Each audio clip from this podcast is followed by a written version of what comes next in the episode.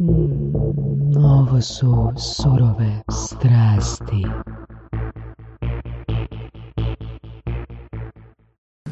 Evo, danas bih predstavio gošću u kratkim crtama Ana Odak. Upoznali su se pred nekih desetak mjeseci. I uh, ona je zapravo profesorica fizike koja se bavi uh, treninzima pasa. Točno, Um, vrlo strastveno onome što radi i um, dok smo pričali u nekoliko navrata, uh, rekao sam mi neke stvari um, koje imaju dosta veze ono, sa nekom ljudskom psihologijom, um, koje se može isto tako tično ispraviti, koje se može preslikati na trening pasa i meni tvoja priča fakat jako, jako, jako zanimljiva. I možda još jedan teaser za slušatelje, da smo u nekoliko navrata čak pričali negativno o Cezar Milanu, šrtaču psima. Jesmo, da. I njegovim, njegovim ovoga, tehnikama, ili kako to nazvali, metodama. Metode, metodama, rada. Mm-hmm. Eto, um, 2010. godine si što ovoga, nabavila svog prvog psa 2007. godine? 2007. sam nabavila prvog psa uh, i onda sam s njim uh, jednostavno nekakav koncept, ajmo reći, treninga u Hrvatskoj ne postoji nikakva akademija ili ajmo reći nekakav određeni tečaj sad na koji ti dođeš. Znači tvoj ishod je bilo uh, da ti izrestiraš moj, psa? Točno, moj ishod je zapravo u startu bio još od male dobi biti trener pasa. A je? Bio kao neki dream come true. Pa dobro, najmo od toga, prosto što te prekidam. Okay. Kad se pojavila ta strast? Pojavila se strast kad sam, pa mislim da sam možda bila prvi razred osnovne škole i uvijek su mi onako psi bili kod djetetu zanimljivi, ali nikad ne na onaj način kao joj pesek, kao pa ćemo već dragat, nego uvijek sam onak promatrala psa kao bića, ajmo reći, ono, gledala koje boje, da li neke pasmine i slično. I onda je odjednom izašlo takozvano takozvano glasilo uh, Hrvatskog kinološkog saveza, a tata mi je do tada kupovao uvijek dječji klub. I onda sam ga zamolila ako mi može molim te kupovati kao glasilo Hrvatskog kinološkog saveza i uh, totalno sam ih ono doma ubijala u pojam jer sam znala sve standardne pasmine, koliko im je nos, koliko su visoki, koliko je klaža i tad sam shvatila da to želim gledati cijeli život. Sad, nisam znala želim biti sudac za pse Da. ili želim raditi neki trening. E. Mislim, uh, baš mi je drago da ste to spomenula iz razloga jer sad se mene asociralo u djetinstvo. No, moj dede je bio kinolog. I me, između ostalog, dok napišem knjigu, onda ću pobrojati sve što je on bio. Memoare. A, da, i a, zapravo mi smo dosta posjećivali a, izložbe pasa a, i a, motivirao me kao klinca a, da čitam knjige o pasminama. Tako da sam jedno vrijeme ono znao, tipo baš to što sad spomenuo, To, uopće sve to sam zaboravio. da. Znači, kakva je e, dlaka, kak se hrane, koja je kilaža i slično, znaš. A velika mi želja bila u klincu e, da imamo samo jedan, na kraju smo na jednoj izložbi pasa u Novom Marofu e, nabavili u Novom Marofu, specifično u Topličici, tako se to ja mislim izgovara, e, smo e, vidjeli crnoga čao čaua. I tad nije bilo crnog, crnih čao čao u Hrvatskoj, bili su samo oni smeđi i mi čim smo vidjeli tog psa smo ga odlučili kupiti i onda sam se ja isto zainteresirao za dresuru pasa, ali jednostavno ono, taj pas je bio tele. Znači nije Da, baš su te imali sreće sa čao čao. Ono. ne, bio je super, ali jednostavno onak neposlušan, nismo mogli apsolutno ništa napraviti, uh, apsolutno ništa napraviti s njim. Da, pa to, mislim, čao čao je pasmina koja, koji samo je, ne bi bilo puno više sreće, nije nešto pretjerano trainable, jel, kako bi se reklo, jer nisu toliko motivirani e, zadovoljavati svog vlasnika, ono. Ne, ali to mi je e, jako interesantna, jako interesantna tema, znači stvarno postoje ti biološki faktori kod određenih pasmina pasa da jednostavno nisu trainable. Da, zato što postoji ta fraza se zove will to please ili kolika je moja potreba da te zadovoljim. E, rang e, zapravo na nekakav jednostavan način recimo e, može se usporediti kad bilo koju pasminu zamisliš, e, zamisliš koja je bila njena funkcija. I sad ako recimo zamisliš ptičara, znači njegova funkcija striktno je bila gledati u pticu dok ju ti ne ubiješ da bi ti ju donio, jel? Ali znači orijentacija nije bila prema čovjeku nego prema ptici. I onda je on, e, njegov will to please je da zadovolji zapravo svoju unutarnju potrebu, ok? A ako recimo uzmeš, e, nemam pojma, nekog shepherda, znači nekog ovčara, mhm. ajmo evo specifično uzeti moju pasminu koju imam doma border collie znači koji striktno služi da bi, um, ime mu zapravo znači kao granični koli, znači imao je specifikaciju tu da je mogao se držati određene, određene granice, znači gdje je čuvao i išao jeste dariti ovce, ali njegova originalna ideja je bila cijelo vrijeme biti s pastirom dok mu on ne da uputu da ide uh, po ovce. Znači njegov will to please je da zadovolji mene. Znači ja kad njega uzmem kao pasminu, jel, želim si ga doma, znači on uh, cijelo vrijeme je zapravo opsjednut sa mnom kao pas. Znači on je visoko trainable, jel? Uh, ne kažem da je ni ptičar loš, ali recimo šta će meni, ako pomislim sad na ptičara koji želi ići ganjati pticu, znači to je definitivno pas u gradu kojeg će biti najteže naučiti da dođe, mhm. jer će cijelo vrijeme željeti skupljati varane po Zagrebu. Tako da je jako bitan taj will to please i koliko ga pas ima. Uh, ajmo se ponašati ono fakat kod da, mislim, i nemamo pojma ja, o mhm. tome, iskreno, ajmo se ponašati kod da fakat prvi put pričamo pričamo na tu temu, mm, da li su te pasmine, kako su nastale pasmine? Da li su pasmine nastale po njihovim karakteristikama koje su ono ljudi jednostavno izmapirali, e gledaj ovaj gleda ptice pa ajmo ga nazvati ptičarom pa će pomagati u lovu ili su pokušali različite pasmine trenirati pa su vidjeli da su recimo ptičari prijemčljiviji prema ne znam, donošenju ptica nakon što je lovac upuca. Puno više ovo tvoje prvo. Znači ono, ide, vidjeli su jednostavno što pas kao pas radi, koje mu je nekakva anatomija i onda od određenih pasa, znači zašto imamo toliko pasmina. Pasmina je zadnji put kad sam ja gledala podatke bilo preko 350, znači ajmo reći možda da je došlo do 400, to ću ovak sad ugrupo zaključiti. Znači e, hrpa tih pasmina je nastala jer smo htjeli većeg psa jer je takvo bilo područje ili recimo kod e, ovčara htjeli smo psa koji ima e, kraće noge da se ne ubija po nekakvom stjenovitom terenu jer pas sa dugačkim nogama znači će imati puno više ozljeda. recimo određeni ovčari smanjivala im se dlaka upravo zato što je područje po kojem su hodali više se nije dalo nekom tamo, ne znam, seljaku toliko ga češljat, pa je napravio od nekog dugodlakog ovčara psa sa puno manje dlake da mu bude spretniji za održavanje. Čekaj, što znači napravio je? Mislim, počeo je ostavljati, znači recimo kad nastaje nova pasmina, šta oni žele zapravo napraviti, ostavljaju određene jedinke te pasmine s manje dlake i unose još nekog psa koji im se sviđa da dobe dodatno i onda gledaju kaj se dešava I s tim. koliko to treba biti ovoga generacija procesa, procesa da, da pa ono, ovisi koliko je, mislim to, se, to je sad dosta teško za reći zato što uvijek ljudi kažu ovisi koliko je pasmina čista. Znači koliko smo zapravo već unutra unijeli jako puno primjesa. Jer tebi neke određene pasmine su nastale recimo od sedam pasa, pasmina pasa, jel? A neke su ti nastale od dvije. Znači one su ti znatno čišće trenutno za dobit nešto. Jer je vjerojatnost da se dogodi nekakav totalno čudna jedinka kad se kuja rodi puno manja. Čekaj, kažeš sedam pasa. Da, recimo sedam, unosili su sedam pasmina u nekog određenog psa da dobe novu pasminu.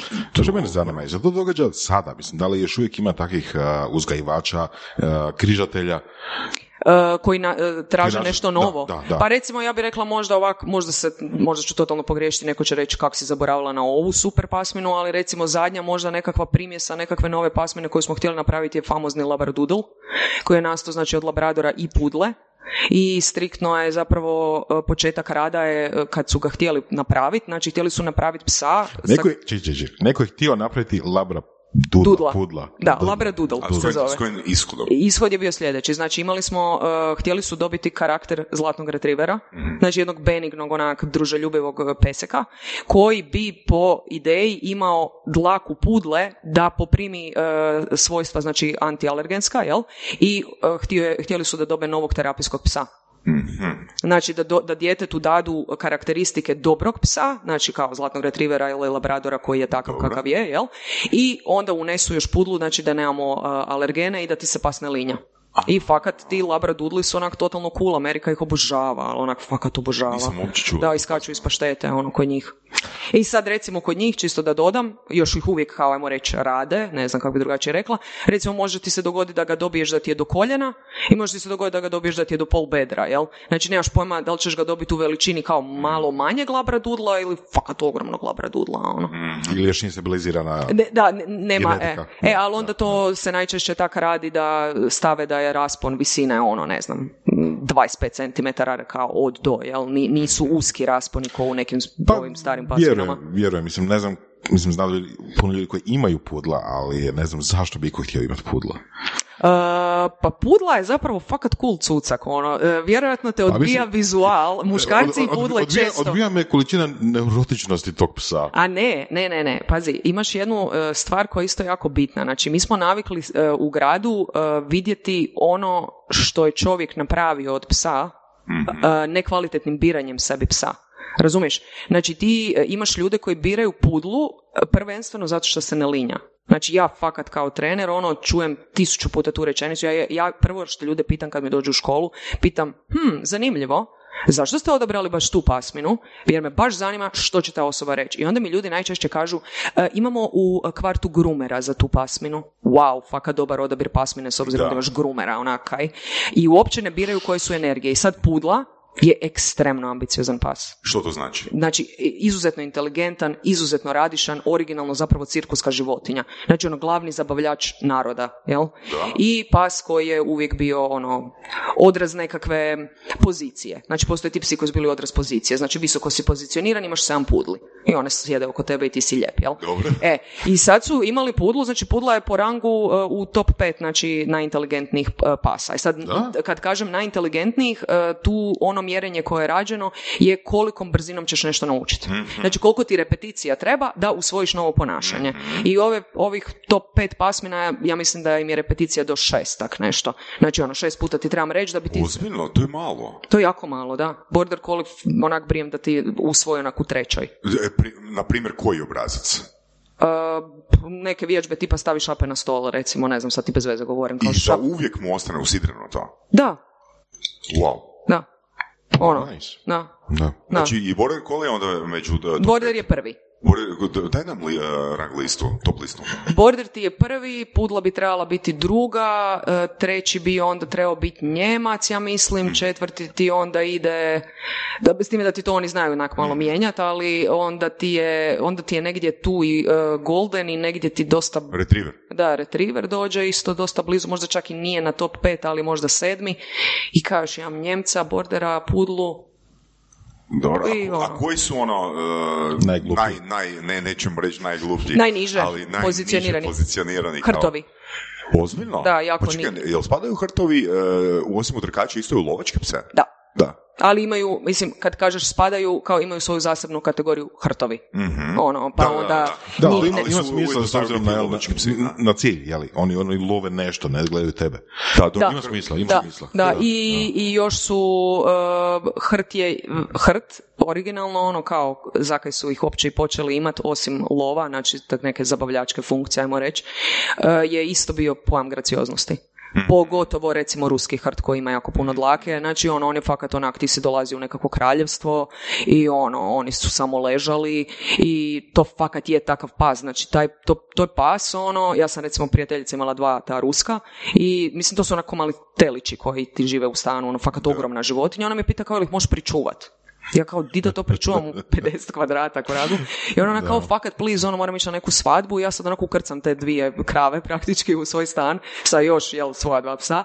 I mislim si se kako će ovo izgledati cijelu večer, kao ono. Ali ti hrtovi onak njima kažeš kao, evo, ovo je vaš kauč, i oni tam tak stoje, ono, znači nevjerojatno, mislim, ja sam se navikla na ovčara koji ti onak konstantno za petama, ono, fakat naporno biće.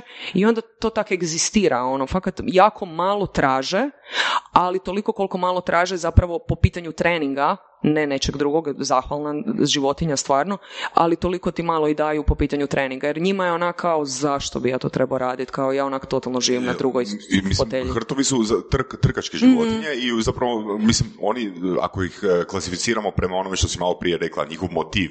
Točno. Njihov motiv je, ako imaju metu, e, kreću se. Ako Točno. metu, Ne kreću se, ne da, kreću se, da, da. Još dodatno kod njih, znači imaš, e, oni su baš e, ekstremno vizualci. Što to znači? E, znači njihovo je vizualno, vizualno traženje, ono, znači recimo neki lovački pas ovak klasični, on će i po njuhu, kao e, tamo bi bio fazan, jel? A e, hrti onak lik koji ti stoji na livadi i doslovce, znači ono vizualno vidi voluharicu i duf odleti ono brzinom svjetlosti. Znači njemu je vizual puno jači, nos mu je onak kao postoji, kao na toj faci, jel? Mislim bolji od našeg naravno, ali realno njegovo je vizualno polje. I sad kad ti njemu nekaj hoćeš s tom hranom, recimo ga nagovoriti na neki trening, njemu nit hrana, nit, nak, ne da mu se ono. Zanimljivo. Dakle, e, tu mi se sad jako puno pitanja otvorilo, ali krenut ću od ono koje mi se prvo otvorilo. Vidiš, nikad do sad dok to nisi spomenula, nisam vidio psa kao e, dio nekog, e, ajmo reći, ili kao statusni simbol. Mhm. Ne? Ali zapravo ono kad pogledaš ono povijesno i kad se sjetiš ono nekih uh, Da. uh, slika, uh, umjetničkih dijela, Točno. fakat možeš vidjeti hrtove na tim, na tim uh, slikama. Ne? Da. A drugo, znači, uh, ok, mi smo malo tržište, ali zapravo kad, kad ti nabrajaš kolike su tu razlike u karakterima, uh, koliko je onda tu moguća uh, na većim tržištima specijalizacija trenera pasa, e ja se bavim isključivo uh, edukacijom, uh, t- e, to je treningom hrtova i to ću naplatiti puno više jer oni nisu coachable.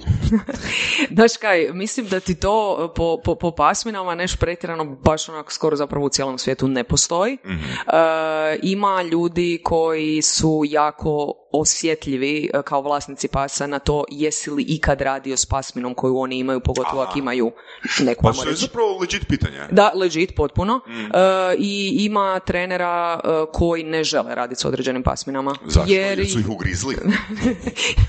jer ih smatraju ono, mislim glupo mi je reći možda odbojnima, ali onak kao valjda se osjećaju da su probali tri put nije im uspjelo pa neće. Recimo hrtovi jesu jedna od tih pasmina gdje ljudi onak imaju veliku odbojnost, pogotovo ako vlasnik ima visoko očekivanje. Ali recimo moje iskustvo ovoga, surađujem baš ono sa udrugom hrtova koji udomljavaju hrtove ove iz Španjolske, jel? Znači moje iskustvo da zapravo dosta često kvalitetna edukacija u njihovoj udruzi i fakat ljudi uzmu sa očekivanjem da dobivaju hrta.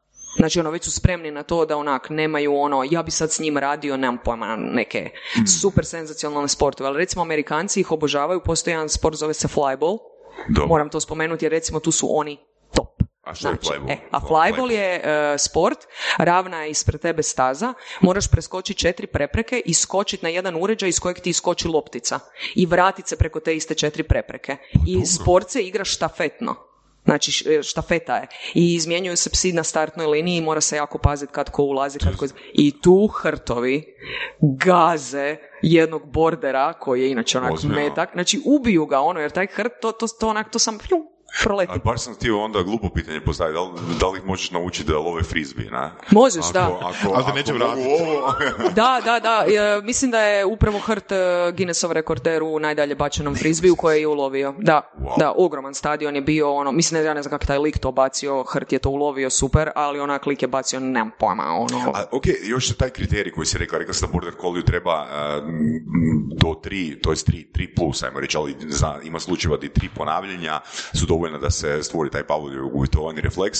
Koliko bi recimo u odnosu na Border Collie tre- trebalo hrtu da nauči određeni obrazac? Ja mislim da ti je negdje ono već prema ideš, ideš oko 25 do 50, ono fakat jako puno repeticija, da.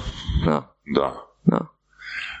Da, a, još, još vezano pitanje, oprosti Vorac, a, znači rekla si da ljudi će rijetko razmišljaju o po kojim kriterijima kupuju psa. Am, i mislim, ali opet i meni je i legit kriterij, ok, imam grumera u svom kvartu, ne?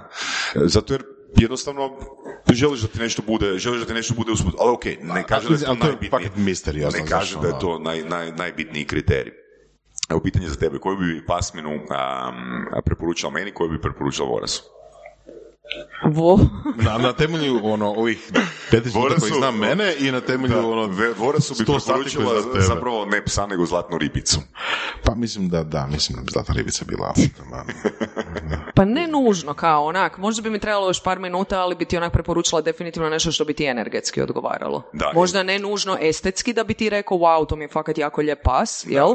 Ali išlo bi ono definitivno na neki level energije i kretanja. Da, pa recimo, čao čao nije pas koji... Čao, čao, fakat nije pas za tebe. A. Onak, sorry, ono, fakat nije, ono. Slušaj, e, još sam te htio pitat, e, znaš, ima jedna knjiga od Timothy Ferrisa, zove se For Our Body. E, I e, zapravo u toj knjizi su, u početku te knjige su prezentirana uvjerenja kao ja ne mogu smršaviti, ja ne mogu ovo, ja ne mogu ono, bla, bla. Da idemo u srž, kaže Feris, e, ako ljudi koji su pretili, e, znači imaju psa, pogledajte njihovog psa, znači pas je isto vrlo, vrlo sličan njima. Ne? E, što misliš o tome? Kao sličnost između pasa i ljudi. sličnost između pasa i ljudi i poprimanja e, u tih međusobnih nekih karakteristika, čak i vizualnih karakter- karakteristika i behavioralnih karakteristika. Pa znaš kaj, definitivno ovak, kad, kad, ali pazi, tu se sad opet moram vraćati na ovog grumera na kratko, jel? Znači, ako ja fakat biram tog psa, Znači da sam se onak educirala, aj neću reći uopće puno, reći ću minimalno u smislu da ga ne biram zato što se ne linja i da ga ne biram zato što mi je jako sladak bio na televiziji jer sam gledala neki film, jel? Nego onak bar sam nešto pročitala kao odgovara mi, ono, ne znam, imam e, petero djece i dobro bi se uklopio u taj život, znači razmišljam si samo malo dalje, onda definitivno tu e, se dešava po meni ta neka sinergija između čovjeka i psa i oni fakat postaju onak slični. Ali opet u drugu ruku, ako sad uzmeš u obzir koliko je pasa udomljeno, tu fakat ne, nije nužno da će biti sinkronizirani. Ok, ako je vlasnik debeli, pa će biti debeli ili se ne kreće. Mhm. Ili će vlasnik, ili će se dogoditi to da će vlasnik brutalno smršaviti jer će totalno krivog psa udomio. Nekog, da, nekog ono poluluđaka kušu s kojeg se kreće ono 10 km, počeo biciklira čovjek i onak smršavi. Recimo, meni ljudi na, primjer. Da, meni ljudi na tečaju, ovoga, jedna žena mi je došla i onda mi je rekla sad ću sljedeći sat obući svoje hlače s prvog sata, sam da vidiš kako izgledam i onak smršavala žena 7 kila. Rekla mi je, ti si totalni demon na tečaju, kao mi toliko trčimo da je to prestrašno. Ono. Mhm. Da, tako da ljudi se fakat otope, ono, mislim, jer naš prion u tome ambiciozno, ali opet u drugu ruku ima ovih ljudi koji će sam sjediti na kauču i manziti opisa. Kao ljubav je sve, jel? Daj mi reci, jesu li e, očekivanja e, tvojih e, klijenata realistična ili su čak, ili im čak radiš i ono, neki over delivery, da, jer veli, meni je stvarno mind blowing ako postoje pasmine kojima tri puta repeticije ono, donosi obrazac ponašanja. Recimo kad ti dođe klijent, a, jesu, kakve su njihova očekivanja i koliko često su ono iznenađeni ili možda čak i ljuti zato jer nisu postigli određeni cilj sa svojim psom? Pa očekivanja su e, ljudi najčešće, ajmo reći nekakva završna faza. mm tipa, došao si u školu jer želiš e, da bilo gdje gdje pustiš svog psa da on dođe. Točka. Jel? Znači, samo mora mhm. doći. E, sad, ljudi malo zaboravljaju na to što sve stoji iza toga da bi ti došao do toga. Znači dođi nije samo ja sam rekao dođi i došao je, nego onak, znači pas mora savladati svu okolinu u kojoj se nalazi. U gradu se nalazi tona smeća, ljudi bacaju smeće po podu, znači pas ne smije ni žderac poda, nego mora doći. E, ne smije ti mačka izletiti, ne smije ti drugi pas izletiti. Znači ono, it's not, znači nije da ću ja tebe naučiti dođi, jer ovo sad recimo što si ti rekao, tri repeticije, da uzmi u obzir, znači da ako ja psu ovdje pokažem da stavi šape na stol, on će za tri puta usvojiti te šape na ovom stolu, puno prije će ih ponoviti na nekom drugom stolu, ali ako se nalazi u kazalištu ispred recimo 500 ljudi radi nešto na sceni, taj stol već postaje dosta kritičan, razumeš? Taj pas mora ne samo imati znanje o stolu, nego mora savladati okolinu koja ga okružuje, a ako njega tužiš... Da, mislim, zapravo isto kao i ljudi. E, da, simple as that, da. ali fakat, fakat je isto kao ljudi, ono, ali ljudi i zaborave na to da je to isto i zato ja recimo jako često ljudima kažem na dođi, uh, sorry Ivane kaj ste prekinula, ali često im kažem uh, imate li partnera, ih pitam, i oni kažu da. Ja kažem, ok, super, imate povjerenja u njega? Da, kao naravno. Ja rekao, imate li povjerenja u njega ako tri mjeseca ode u Berlin i ne javi vam se? Da li je on i dalje vaš partner kojem vi 100% vjerujete? Znači onak, aj malo izađi iz tog filma, ono, da taj pas mora baš svagdje doći. Onak, e, grad je grad. Znači ono, jedno je kad ga ti pustiš u lici, da trči po nekom proplanku, doći će k pragu. Ali ono, da. Da, znaš ono, jer psi su takvi, onak, vide tebe i kao, pa dobro, kao s tobom sam ok si mi, ali u ovoj okolini u kojoj mi živimo u gradu Zagrebu je fakat teško, ono, mislim jednom psu, jel? Oko ovog treniranja, da li to znači da moraš apsolutno imati ogromnu količinu primjera za tog psa.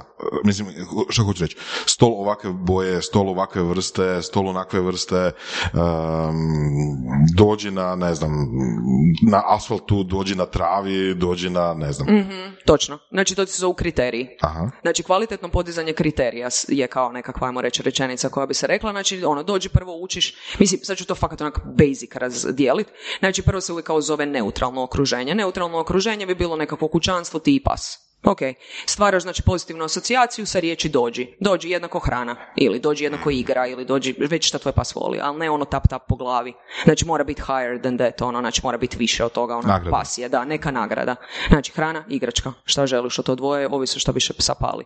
To ti je, znači, neutralno. Iza toga, ali to je onak potpuno neutralno, jer onak, šta će drugo pas raditi u stanu, nek ti doći zbog te hrane, jel? Sljedeća faza bi ti bila nekakvo ono mrvicu jače okruženje, to bi ja uvijek kažem ljudima haustor ili dvorište.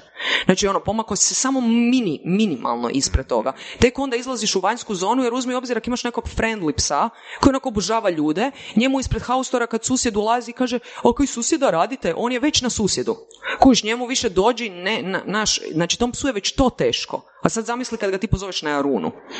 Kuš, recimo uzela bi Jarunu subotu jutro kao najteži level, jer je tu onak sve. Dijete sa slancem, striče koji trči, bicikl, role, ono, znaš, ono, to je psu onak wow. Mislim, ima pasa kod kojih kriterije brže prođeš, mhm. jer je recimo pas kao jedinka, imaš te pse koji nisu uh, opterećeni okolinom. Znači jednostavno ih ona... Znaš, imam baš ono, ono usporedbu, prosti, mm-hmm. baš imam dobru usporedbu koliko je kontekst uh, bitan, ono, najbe, isto ću dati basic usporedbu. Koliko puta se dogodilo, ne znam, i moje mami kad je, nas je ispitivala uh, za školu, mm znaš, i kad dobijemo dvojku ili trojku, kaže, pa čekaj, doma si sve, sve znao. znao. točno. Da, da, super ti je primjer, a fakat je super primjer. I onda dođeš i nekaj te, mislim, ono... Da, jer pazi, mislim, doma ne, je neutralno, baš ono što si rekla, neutralan okvir, znači ti nemaš stres, ne, ne postoji nikakvo očekivanje od okoline, a opet u drugom okviru je drugo stanje. Znači imaš i publiku, imaš i e, neki kriterij koji, imaš i nekog suca koji te vrednuje i promijeni se stanje. Tako da, daj nam, jel možeš onda razraditi, e, znači koji su to kriteriji, znači kojim redoslijedom onda ide taj pace and lead e, da bi selili obrazac iz okvira u okvir, da bi, da bi nas pas na kraju poslušao na riječ dođi, ne znam, dok je... A imamo da follow pitanje iza toga. Znači, recimo, dođi da uzmem, jel? Da. Ono, baš smo uzeli. Ajmo, dođi od, ne znam, doma do Zagrebačkog adventa. Da, uzeli smo najteže, jel? Ono, kao, baš to. Jer, jer kuži za dođi, onak, postoji još puno stvari, ali okej, okay, ajde, ajmo reći kao. Jel možemo reći jednostavnije? Pa možemo recimo naš ono, tipa recimo taj stol, kaj si ti rekao boja, mhm. oblik, ovo ono je onak puno lakši kužiš, zato što znači ono eventualno što trebaš i mijenjati kvalitetu podloge. Znači imaš pasa koji recimo će rado skočiti na drvo, ali stavim u uh, stakleni stol, a ne, ne, jer gore me neće dočekati ugoda ko na drvetu, kužiš. mm Tako da recimo tu trebaš samo mijenjati uh, materijale, ajmo to tako reći, ne znam, mhm. najjednostavnije. Ali ajde, uzet ću ovaj dođi. Znači imao si prvo kuću, onda si imao nekakav haustor ili dvorište, onda unosiš određenu količinu ljudi. Znači, bilo bi na početku samo jedan prolaznik. Znači, mora biti nepoznata osoba. Bilo bi dobro da je prvo nepoznata, neutralna i koja ti se ne obraća. Znači, random prolaznik, e sad, ovisno o koliko, tome koliko ti je pas friendly, ta osoba prvo može biti 50 metara udaljena, 40, 30, 20, 10 proći pored tebe. Ok, to su isto kriteriji, dobro, tih 50, 40, 30, 20, 10, ok. To ti je jedna tek osoba. Znači, nije, ja ne kažem sam ovdje da je to uopće lako za izvest. Znači, fakat nije lako trenirati psa, it's not easy, jel, di ćeš ti naći okruženje u kojem će ti proći jedna osoba na 50 metara. Znači, moraš se recimo dignuti u 5.30 ujutro, što ja kažem ljudima. Onda ti ide malo više ljudi, onda ti je recimo zgodno nekakva kvartovska livadica gdje ti pas voli bit, pa tu i tamo su prošli ljudi, znači onda povećavaš količinu ljudi za početak. Tek... Ali, to nije samo jedna situacija, znači to valjda u hausturu trebaš pet puta ponoviti. Naravno, x puta ponoviti. Da, prije nego ideš na Da, s time da doma, recimo, ja, ja uvijek kažem ljudima, znači na neutralnom terenu vježbaj neovisno na kojem si kriteriju. Znači, zato što ti doma kada radiš, ti uvijek samo podebljavaš tu asocijaciju. Meni je to onako ko, kak mi reagiramo na naše ime. Znači, ono, tisuću puta si se na, tra, na tramvajskoj stanici okrenuo kad je neko rekao tvoje ime, a znaš da te niko ne zove. Ali jednostavno zato što ti je asocijacija na tvoje ime toliko onak usađena u toj glavi da si ne mreš pomoć. E to želiš dobiti dođi. Znači, to želiš dobiti dođi. Želiš, želiš dobiti ono nepobitno, tu sam ja, dolazim, ono, da, da se to dogodi kod psa. I sad, velim, ovisi o psu, fakat imaš onak x koraka, ali onda imaš ljude, onda tek donosiš pse, Znači onda ti treba, da treba proći pas, onda ti treba proći... Na vođici ili... Na oba, na... Kako se kaže? Povodnik, znam da sam povodnik, rekao. Povodnik. Povodnik, da. od kada je ta riječ? Nemam pojma od koje godine, ali ona vo, vođica, ja mislim da govoriš ti jer si to... Da, don... Povodac? Da, povodac, povodnik. Da. Povodac. Da, da, ta vođica je ono, baš... Ono. So, e, so 80 da. 90 ali evo, nek ti bude taj jedan pas na vođici i jedan na povodniku, to je bilo zgodno. I onda povećavaš količinu pasa i onda tek zapravo prvi put probaš, znači to se sad zove, ti isto moraš u jednom trenu i napraviti neki test, jel? I onda bi prvi put trebao probati negdje gdje ti se ne čini da toliko možeš kontrolirati situaciju. Znači da se dogodilo možda i nešto iznenadno, ono, tipa neko od tih ljudi koji hodaju je, nemam pojma, pretrčao prek pol livade dok Steve vježbo dođi. Nice. Da. E, ali sad imamo još jedan jako bitan dio koji moram donijeti. E sad, stvar je u tome da ti zapravo ne znaš hoće li taj pas tvoj, tvoj tebi doći, jel, ako si ga pustio, of course. I sad ideš na zihara. Znači, šta ti želiš u treningu, ne želiš da imaš puno e, neodgovora na taj dođi, znači da ti pas kaže neću doći, jel? Nego želiš biti naravno cijelo vrijeme u plusu, da dođi uvijek znači pozitivna asocijacija, a ne da je dođi neutralan. Čekaj, čekaj, daj, molim to ponovi, prosti.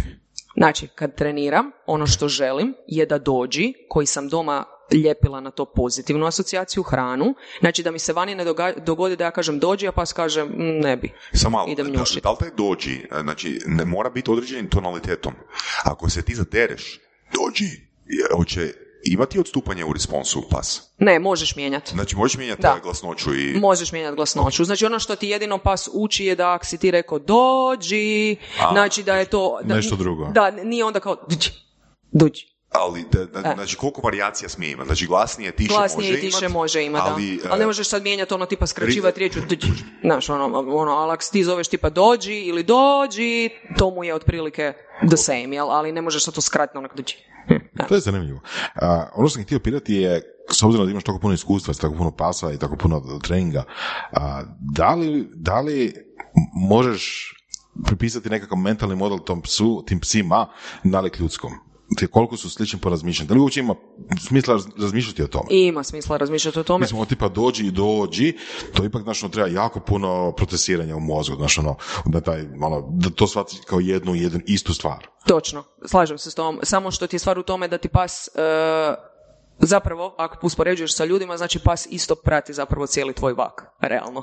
Realno. Vizualno Da. Znači, on fakat to isto radi. Razumeš, pas kad tebe u tom tvom, ajmo reći da si ti sad rekao to nekako smiješnije, kao dođi, nešto si se kao zaderao i sad se pas onako krene, kuš, kričkom oka te ulovi i vidi da je tvoja gestikulacija tijela već prema tom nekom položaju da radiš nešto rukama što njemu nalikuje, ovo bi bilo onaj dođi. Znači, pas jako puno toga skine. Ali ako je on čuo tu smiješnu riječ i vidi tebe da si vežeš e, tenisicu, ne, ovo možda i nije dođi. Ok, znači pas jako skida šta si ti radio svaki Cijelo put. tijelo i Točno, su sidro točno, za e, točno. respons. Da. Torbica, em, da li uvijek nosiš ruksak za trening, do te mjere pas može to razdijeliti. Aha, da. kažeš dođi, a ne nosiš ruksak, Točno. samo si ga trenirao da je dođi kad nosiš ruksak, Točno. onda je to bed. Točno. Zanimljivo. Da. A- Zato neki psi recimo ne dolaze kad nemaš hranu u ruci, jer ljudi nikad nisu digli kriterij da vježbaju dođi i dok Nice. nemaju hranu u Da, ruci. da, da, da. Nego pas kaže, a, Ok, nemaš. E, sad, e, reci, reci, reci. Vezano uz to samo da nastavim, uh, pod pitanje, um, da li imaš iskustva sa malom djecom? Da. Ok. Kako bi, ono što hoću reći, um, razina nekakve inteligencije i shvaćanja psa, da li bi mogli reći da to je ko kod, ne znam, djeteta od Kaže dva, se do tri godine? Do tri. Jel Do to tri. stvarno drži vodu? Jel to stvarno tipa, znaš, ono, E, tipa, ne samo u jednom smjeru, nego tipa, da li, e, da li, ajmo reći, metode treninga koje radiš sa psima funkcioniraju na djeci? Faka da. Metode, metode definitivno da. Ono što pokušavaš e, sa djetetom do recimo neke treće godine, ono, pa možda čak i plus, ono, ovisno o djetetu, definitivno to isto pokušava i pas. E, istraživanja su neka napravljena, baš koja su uspoređivala e, da su stavljala dijete u određenu situaciju i psa onda nakon toga u određenu situaciju i recimo sad nekakav ono, ajmo reći banalan primjer u kojem se pas nalazi identično kao malo dijete, e, je, e, uzeli su kao, ajmo reći, najdražu igračku djetetu, jel? I stavili u određeni kredenac, pokazali to djetetu, znači u kojem je to kredencu u ne znam, nekoj sobi i onda su rekli djetetu da ode po roditelja. I onda su promatrali što dijete radi da pokuša, znači nije bilo dijete još malo neverbalno ono, Da, kako mu pokušava objasniti u kojem je to kredencu i onda su apsolutno identičnu stvar radili sa psom. I isti su imali model. Znači, e, pokazivanja e, gdje je to što ja želim, jel? Ovoga, to je recimo jedno od ono fakat istraživanja koje je baš napravljeno i ono da možeš pročitati neku, ajmo reći, malu studiju. E, ono što ti pas, znači vokabularno su tu isto slični do te treće. E, pas ima, fakat određene pasmine imaju onako ogroman raspon e, uputa koje mogu zapamtiti u količini Da. riječi, da. Znači, mislim da je Tipa? rekorder je preko tisuću i nešto raspoznavanja. Opa. I to je naučio sve unutar tri godine. E, Ne, ne, pazi, e, razvoj mentalni e, psa dolazi do djeteta od tri godine. A, ok, to mu je plafon. To mu je plafon nekakav. Da, da, dobro. Sorry. Super. Ne, ne, sad, sad sam razumio. E, Htio sam, jer vezano na to, s obzirom da sam krivo razumio pitanje, htio sam postaviti pitanje e, da e, koliko ima smisla kod psi ona rečenica you can teach an old uh, horse new tricks, odnosno htio sam konkretno pitati ako uzmemo border collie koji ima 9 godina starosti, ne znam, hrta koji ima 2 godine starosti, ima li tu ikakve razlike, ono da, da ne znam, koliko nije bio treniran 8 godina će se lakše istrenirati nego recimo jedan hrt. Od dvije godine, kao misliš usporedbe, da, definitivno će se lakše istrenirati, da. Da, da, da, jer je njegova, razumiješ, e, u slučaju da ja njemu ponudim dovoljno zanimljiv motivator, znači dovoljno nešto što je njemu interesantno, njegov will to please koji mu genetski pripada, znači želja za radom, postoji i sa devet, mislim ja doma imam onak 13-godišnje kolija koji svaki dan želi naučiti nešto novo, a onak zna minimalno 500 stvari od uputa. Ko- koje- Koliko je Koli uh, ima, bio star kad si ga ti, ti si ga usvojila, jel da? Ne, ne, ne, ko, ko- po kotu sam išla uh, u Belgiju. U Belgiju. Belgiju, da, da. kota je imala, uh, s obzirom da je tad bilo pravilo da pas smije letiti u avionu samo do 4 kile, a fakat se brzo tovila, onda me bilo jako strah, pa sam po nju otišla fakat jako rano, imala je 6 tjedana i 4 dana. Bila fakat jako mala. Dobro, kak si ju našla? Kak sam ju našla? Da, Na Čekala- njuškalu. čekala sam ju tri godine, znači u dva legla mi se nije rodila curica za mene, ni Ne, ne, uopće ne razumijem taj proces. Kaj to znači, čekala sam ju tri godine? Kapariš si pesa od mame koja ti se sviđa, Onako. Kako znaš koja ti se mama sviđa? A lijepi su, ti, lijepi su ti papiri, e, sviđaju ti se potomci koje je bacila, jako voliš tog njenog e, tatu, znači kužiš, razumiješ, znaš cijelo stablo, to ti je onak familija praktički, ti psi su ti maltene familija jer si se zaljubio u nekog od njih. A ok, koja je bila tvoja prva interakcija s tom a, familijom? a, Prva e, interakcija mi je bila, znači zaljubila sam se u kotinog tatu, originalno. A gdje? Znači, ono, Gdje? Nigdje, online, znači na videima, se- da, a nisam tad Čekaj, mogla... na YouTube-u Ja, na vidio. znači- Na YouTube-u, na Facebooku, Dobro, ono, a, znači, ono, znači Ne neki startovi kao... Već sam mislio jel? da ima neki Tinder za pse. Nema, nema, nema Tinder za pse. Uglavnom vidjela sam tog tatu, bio mi je prekrasan e, i ono, e, kakvi su mi tad koli bili puno bliži po pitanju ovaca, jel? Znači, tata je radio sa, svaki dan sa 700 komada ovaca, koje je sam furo van iz tog stoka i furo i to je meni bilo onako, wow, wow, kao kako dobar čača, ono. I onda je on ovoga, to ljeto, znači dva put mi se nije rodila ta curica, od druge mame jedne, i onda je taj tata napario tu misteriozno, ja sam ju zvala Grčka Božica, tak je izgledala ta kotina mama, tu neku prekrasnu kuju i ja sam bila kao možda mi se tu posreći i tu se rodilo pet curica. Znači, fakat sam bila sretne ruke i žena je rekla kao vi već tri godine čekate kao from Croatia, Isuse Bože, nismo nikad prodali psa u Hrvatsku, kao wow, i kao imate pravo prvog biranja.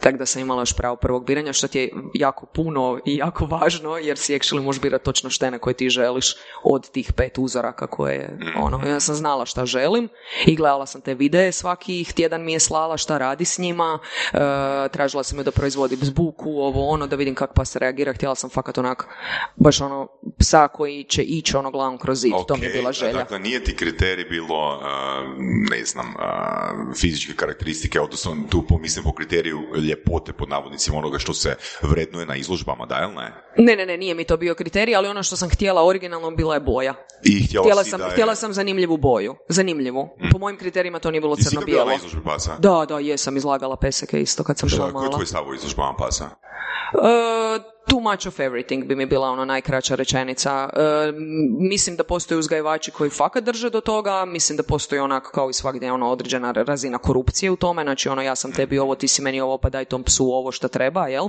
Te papire. E, cijenim definitivno najveću izložbu pasa koja se održava u ono Velikoj Britaniji koja je Crafts, to mi je respekt, koliko ga gledam online, uvijek svake godine, sva tri dana blejem u taj laptop, ali ovo tu naše, ono, onak, mislim ne želim imenovati nijedan grad, kao da ne ispadne da je neki grad glup u Hrvatskoj, ali naš, ono, kad je u nekom selu izložbica, imam osjećaj da je onak došao kum od kuma, malo mi je to tumač. Uh, spomenuli smo papire. Mhm. Mislim, s obzirom da si trenerica, s obzirom da radiš s njima i kad si rekla da ne želiš, da se nisi birala baš ne- puno po kriterijima izla- izgleda, mislim jesi donekle, ali većinom po, po kriteriju ponašanja, a, što bi onda rekla na ljude koji, ajmo reći, pate na papire? A, jel mislim, znam i drugu stranu priče, mislim, znam puno ljudi koji bi rekli, aha, ne, ne, ne, neću papire, hoću nekoga mješanca, hoću, ne, hoću nekoga udomiti uh, sa, sa ulice ili tako nešto. Što bi rekla jednima, što bi rekla drugima. Znači, oni koji pate na papire i oni koji apsolutno ne žele papire. Ok, s obzirom da ovaj uh, pati na papire uh, s određenom vizualizacijom govoriš, pa ću to odmah samo razbiti, ili jako bitno. Znači, postoji, uh, definitivno sam za mješanac ili sam te kupio. Ok, ali ako sam te kupio, onda sam te kupio s papirima. Znači, ono što ne podržavam je, uh, ja imam lijepog zlatnog retrivera, ti imaš lijepog zlatnog retrivera, pa ajmo ih napariti jer su baš lijepi. Ok, ako tvoj nema papira ni moj nema papira, velika je vjerojatnost da nose nešto što je bolest. Nose ju i ovi s papirima, ja ne kažem. Ali zato je ovo, ovo što sam Saši rekla, zato ta zaljubljenost u tog tatu nije samo da ja njega vizualno gledam. Znači ja sam promatrala sve bolesti kod kolija, koli su znači epilepsija i jako velike bolesti očiju. Znači da ja znam da u cijelom tom stablu taj tata nikada do sada nije bacio epi dijete, jel, sa epilepsijom, niti ta mama. Znači, ja sam pazila na sve bolesti i papire. E sad, ono što ljudi govore u tome patim na papire, tu je sad onak, došlo je do toga da ispada kao da taj papir je dodatna vrijednost tom psu.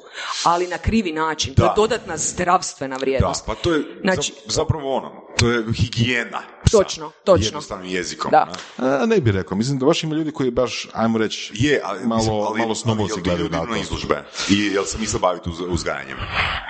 Jer ako se misliš baviti uzgajanjem, bez papira ne možeš. Kužiš, bez papira ne možeš, da. Mislim, možeš, to vidimo u Hrvatskoj da možeš, ali u teoriji znači ne bi trebao, jel? Znači postoji određeni...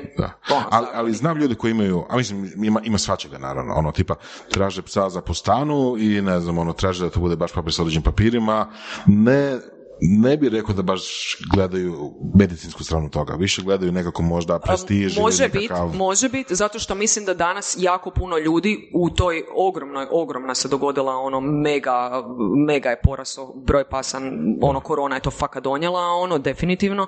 Mislim da su se ljudi malo izgubili u tome što uopće s tim psima zapravo rade i šta, jel ta on treba taj, jel jako često čuješ ljude da kažu nisam uzeo papire, ne trebaju mi. E, stvar je u tome da sam razbijem tu famu ne postoji mogućnost da ne uzmeš papire ako si kupio psa s papirima. Jer, znaš zašto? Zato što taj uzgajivač želi dati tebi. Mhm. Jer je za njega to ponos da ima te papire. Znači, ne postoji pas kojeg ti kupiš papirima, ali nisi uzeo papire. To se nikad nije dogodilo. Znači, taj pas vrlo vjerojatno nema papire, jel? Da, da, da. Tako da, ono, mislim, velim, ja sam ili za miješanca si uzeo, znači onda ti nije bitno, ne znam, izgled, koliko će narast, da li će imati 15 kila, 20, 25, ali ako si uzeo čistokrvnog, aj ga fakat uzmi čistokrvnog. Danas ima čak i ono mim rasa pasa, Shiba Inu, na primjer, sad popularno, mm-hmm. ono, glupi je. Shiba Inu. Nisam čuo. A, Ko malo narađasta lisica. Da, mm-hmm. čisto iz nikakvih drugih razloga, nego zbog jednostavno zbog mimova, zbog kriptovaluta, zbog onog Dogecoina. Da, da, da, koji bu onaj bu e, kad ga šišaju, da. da. Mm. Znači, nema, nema razloga, to je, to, neka, to je pasmina koja je, mislim, iz Japana potekla, tako mm-hmm. nešto, koje možda čak ovdje ni, nije ni, ono, naročito, je ugodno u ovoj klimi možda, ali eto, zbog toga što je to tako mimi, zato što je to nekakav trend, ljudi ga imaju. Da i to nemali broj ljudi u Hrvatskoj, znam ih. Da. I to do, općenito, mislim, medijski je to jako popularno. Znači, nakon određenog filma, da, znaš da će biti ih pasa, da. da, većina pasa zapravo kod nas tako je i došla. To je malo onako odbojno isto. Je, je, je, je, slažem se s tom, jer ja točno nakon određenog filma znam, ok, sad na svakom tečaju bar tri ova. I to tak bude, znači ono, bar tri imam ta psa, kužiš, tako da to, to, to, tak to ljudi funkcioniraju. I druga neka odbojna situacija je tipa ono, isto stanovi i nekakva bakica, čas, svaka čas bakica ima, znači, tipa 80 godina, 70 nešto i ono ima nekako ono, neko, neko tela jel, za psa u stanu od 40 kvadrata. Mm. Ima takvih u mojoj zgradi. Mm. Da. To mislim, zašto? Zašto? Okay, sad kad smo došli do uh, tih uh, specifičnosti uh, i utjecaja medija, rekla si, znači kad neki film izađe ili bude u medijima, mm-hmm. da ti dođe i troje. Um, sjećam se, 2006. mislim da je onaj, bio onaj ples sa zvijezdama prva, Dobro. prva sezona i Znači, postojala je samo jedna mala škola uh, plesa u Varaždinu, znaš, on, tipa možda je upisivalo dvije generacije polaznika godišnje i to su bili u pravilu polaznici koji su trebali naučiti par koraka prije vjenčanja. I onda su jednostavno buknule. Mm. Isto i s uh, filmovima, pretpostavljam da je tak sa uh, psima. mm Koliko tebi poraste interes i biznis dok se emitira neki film na TV-u? Tipa onaj Hačiko Jer to je onak, ono, i dan danas vidim isto mimove i... Da, da, da, ali Hachiko je prošao, prošao je taj val, definitivno. A što je bilo onda? E, onda su, znači, e, si definitivno na tečaju imaju jednog Hačika koji se fakat zvao Hačiko, znači svi su zvali Hačiko. Ovoga, e, bilo je jedno vrijeme kad nakon Sulejmana su svi zvali actually Sulejman i tako, tako da bilo je, bilo je fakat ono svega ima, ono. Ja se sjećam u Varažinu, nevezano na temu, ali u Varažinu je od frenda mama je radila komedijska sestra, a tad je bila Santa Barbara. A joj, pa su, da, da. Pa su žene davale imena svojim čerima Samantha i Iden. e, e, ali to ti je to, da, to je to, jednostavno ti mozak, ono, mozak se zarazi. Ali sad, da li je tak jako neki veliki porast, znaš kaj mislim da ti to nije ono, znaš, nije, to sad ono tolika mega količina štenadi u Zagrebu pa da ti naraste, ali recimo svjestan si da nakon nekog filma u narednih sigurno šest mjeseci te pasmine ćeš imati puno više na tečaju nego što si ju imao. Pogotovo ako je to neka tipa Shiba Inu kad je došla, jel, to što si ti rekao zgodno, ono fakat ih nije bilo uopće. Znači, odjednom si, mislim, što je meni, ja volim takve stvari, koliko god ne volim te medijske totalno fulavanje pasmina, ali znaš, ono, za neke pasmine mi bude drago jer možda nikad u Hrvatskoj ne bi imala priliku raditi sa šibom. Kuži, da mi taj film nije donio i da nemam iskustvo rada s tako specifična je pasmina. Znači, onako, wow, gle, imaš priliku raditi sa šibom, kužiš, ono. Tako da postoje neke, ono, i dobrobiti toga, e, opet postoje ljudi koji su ih fakat uzeli i zadovoljni su s njima, jer su specifični, a opet postoji da je to totalno sve fulano i da onak imaš totalno ludu šibu u gradu, ono. I oni korgi, ali oni... E, korgi, da, da, da, da, da, da, da, ali, ali oni nisu otišli tako daleko. Nisu. Da, nisu, znaš zašto? Zato kaj fakat ne, imamo skupo i imamo jako malo uzgajivača, kužiš. I onda jednostavno naš, nije otišlo toliko visoko, ali e, ljudi onda posegnu u Srbiju pa dođe tih pasa koliko hoćeš. Da nam reci, mm, kak se pune grupe za treninge pasa. Jesu to ljudi koji ono već i kad kupuju psa imaju u planu ko Amerikanci studij za svoje dijete. Da li imaju planu, ok, kupit ćemo psa dok će imati ne znam 4-5 mjeseci, idemo u školicu, kotane ili gdje već i onda ćemo ga istrenirati, bla, bla. Znači, kak, da li oni zapravo upisuju zato jer su to isplanirali ili zato što osjete neki pain od neposlušnog? Ovak, aksi ove sreće da su ti došli kad imaju štene, mm znači ono fakat to bi bio nekakav raspon od 2 do 6 mjeseci, znači fakat ono bebica, jel? Onda definitivno bi tu rekla, pa recimo možda ovak recimo nekakvih 60-70% ljudi dođe je li to isplaniralo, Znači kad su uzimali štene dobili su ili preporuku odmah, mm. odite u školicu, ili su fakat htjeli ići u školicu, da krenu, kak ljudi to vole reći, od početka kak treba. E. Ovih ostalih 30-40% njih zovem kategorija ljudi kojima to stoji u rokovniku pa se trebaju staviti kvačicu. Znači ono, to, to, to mi je baš ono taj džir, znači ono kao ja sam to odradio, ok, super, a, a, ako je to imalo dobrobit, recimo nekim psima je fakat dovoljan taj tečaj. I oni će biti onak solidni pesek, jel? A onda imaš drugu kategoriju, to su ovi kaj si ti rekao kao kad osjetiš bol, onda to zovemo tečaj za pubertetlije, Jel? Znači, to je ono, stariji, to su stariji, to je ono kad je fakat već sve krenulo malo ukrivo, ali nije ono totalna katastrofa, uspijevamo to još kroz jedan tečaj od osam termina, znači jedan mjesec ispraviti podosta, e, oni onda dolaze na taj tečaj za pubertetlije. Oni se, ono... Ja bi tu, ja bi na pumpu cijenu tog trećeg tečaja, ono, puta tri. Naravno da bi to ne sumnjam. da, znači, ako nisi došli na vrijeme, ok, sad ću platiti puta tri. Da. Si razmišljate na sljedeći put. Da, bilo bi super kad bi svi išli od ovog papi perioda, bilo bi fakat easy. Puno bi bilo više easy, da. Aha. Ali je stvar u tome da onda imamo osjećaj da se kod ljudi dešava taj e, takozvani gubitak te motivacije. Šta se dogodi? Ti kao malo štene, štene je isto koji dijete, onak jedan fakat lijepi dio tog malog života od par mjeseci.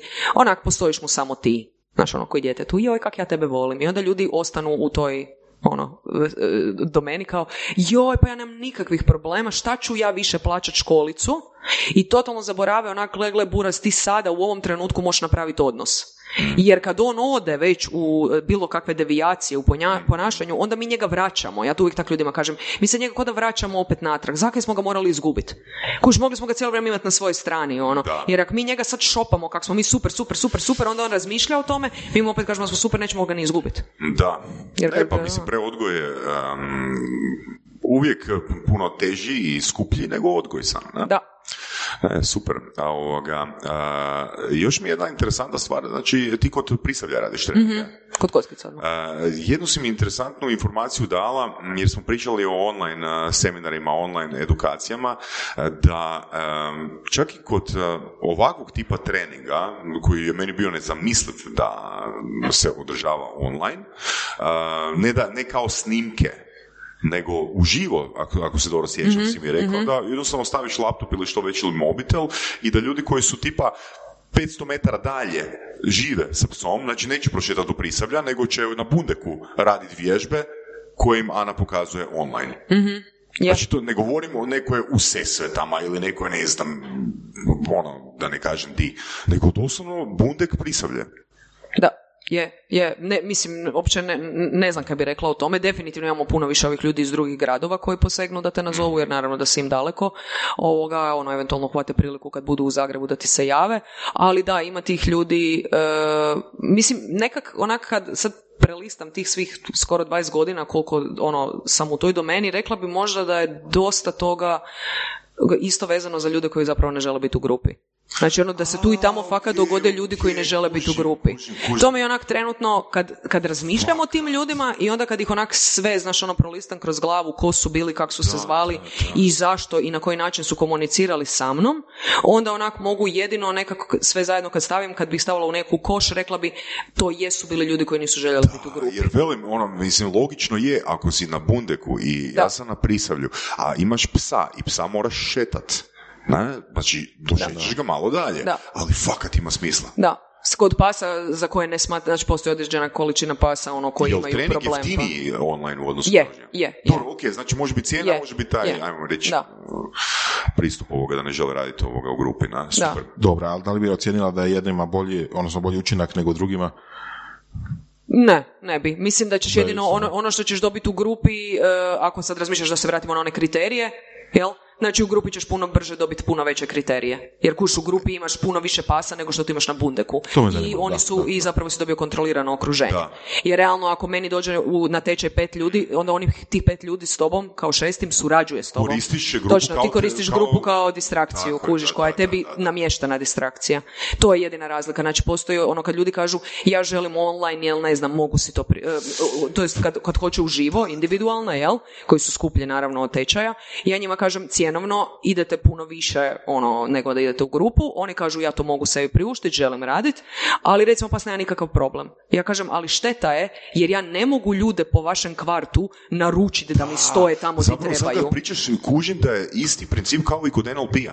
Da. Jer mene kad pitaju zapravo za jedan na jedan, ja kažem puno ti je kvalitetnije u grupi, Točno. jer koristiš grupu kao resurs a, za učenje. Točno. Ne? A kod pasa to itekak ima smisla, jer da, di ćeš ti naći ono od, od jednom pet pasa da dižeš te kriterije. Točno, i pogotovo da oni surađuju s tobom. Kuži, ti ćeš možda i vidjeti pet pasa recimo u nekom parku, ali možda ljude nije Mm. briga i pustiti pse i kažu kao, o, prostite što vi nešto radite i tebi pokvare trening realno, ali ti si trebao ne, ne doletavanje pasa.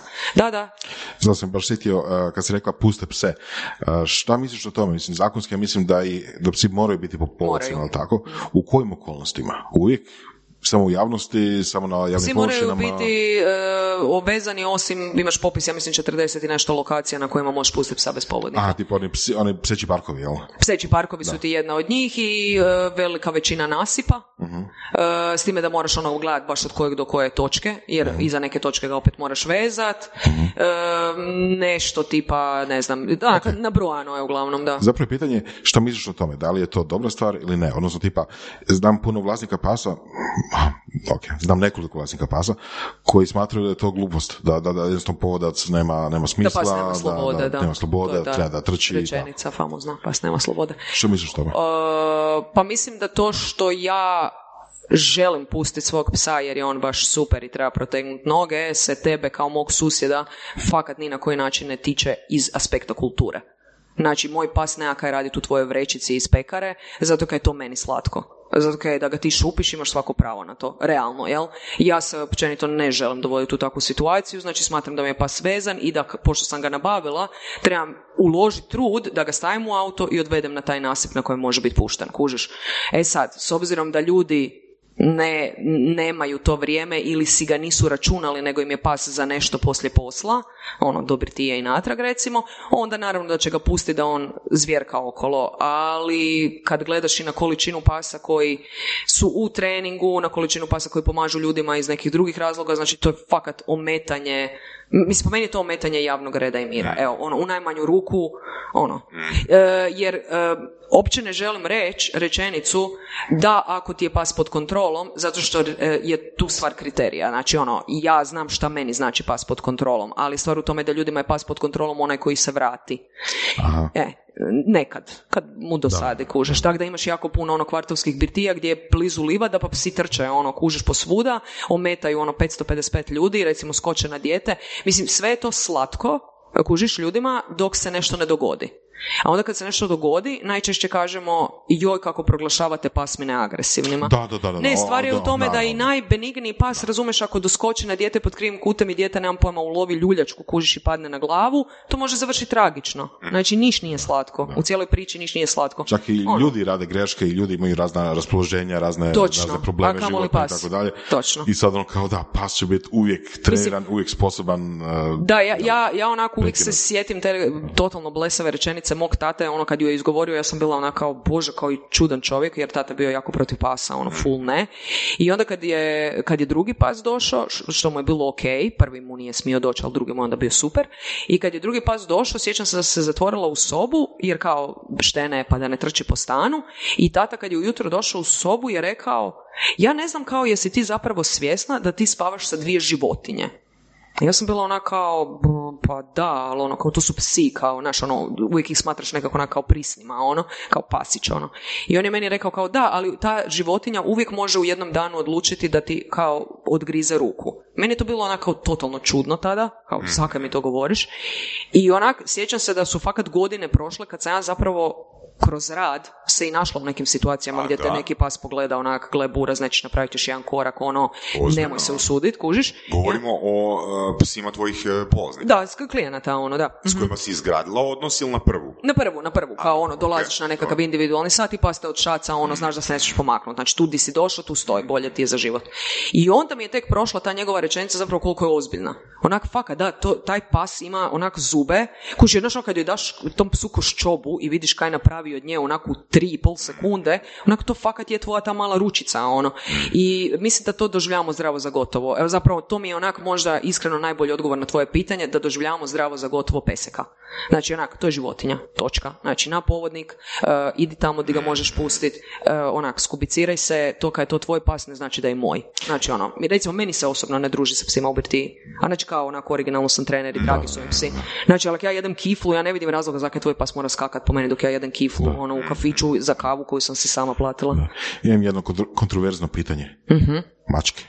Vole mačke. Oh. Ok su mi mačke, da. Ne, Mislim da će biti onako, ne.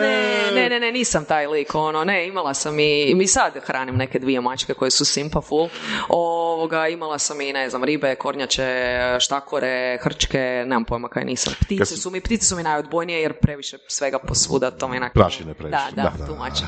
Kad sam bio mali, naravno, naravno odrasao sam na Tom i Jerry, na tim crtićima i sve skupa i onda je bilo normalno kao psi i mačke se ne vole. Da, da. I onda što kaže, malo odrasteš kasnije, onda vidiš psa i mačku kako se zapravo ne grizu. Uh-huh. I onda onako, wow. Da, da, ako su dobro, mislim, naviknuti, ako je ono, ima pasa kojima je fakat mačka odmah ok, ima pasa kojima će onako fakat treba da prihvate mačku, ali A originalno. A to, mislim, ali to je tak, onak, ti poštari, uopće ne kužim foru s tim poštarima, osim što mislim da su iritantni s tim trubljenjem, ali recimo sad sam zadnjih godinu i pol dana živim u kući, jel? I ovoga, i znači, evo, baš je jutros prošao poštar i stao je kod susjeda, znači moja e, kuja, jel, na odnosno na mužjaka koji se voli javiti na susjedovog psa i nešto mu odgovoriti o tome kaj on sad tam njemu priča, znači kuja apsolutno nikad ne laje. Specifično, osim kad čuje poštara. Ali to je jedan uh, lavež ko kad neko pozna dolazi. Znači kao, Aha. joj, došao je poštar, onak jedan visoki C, to su kao veseli ti laveži sa visokim C.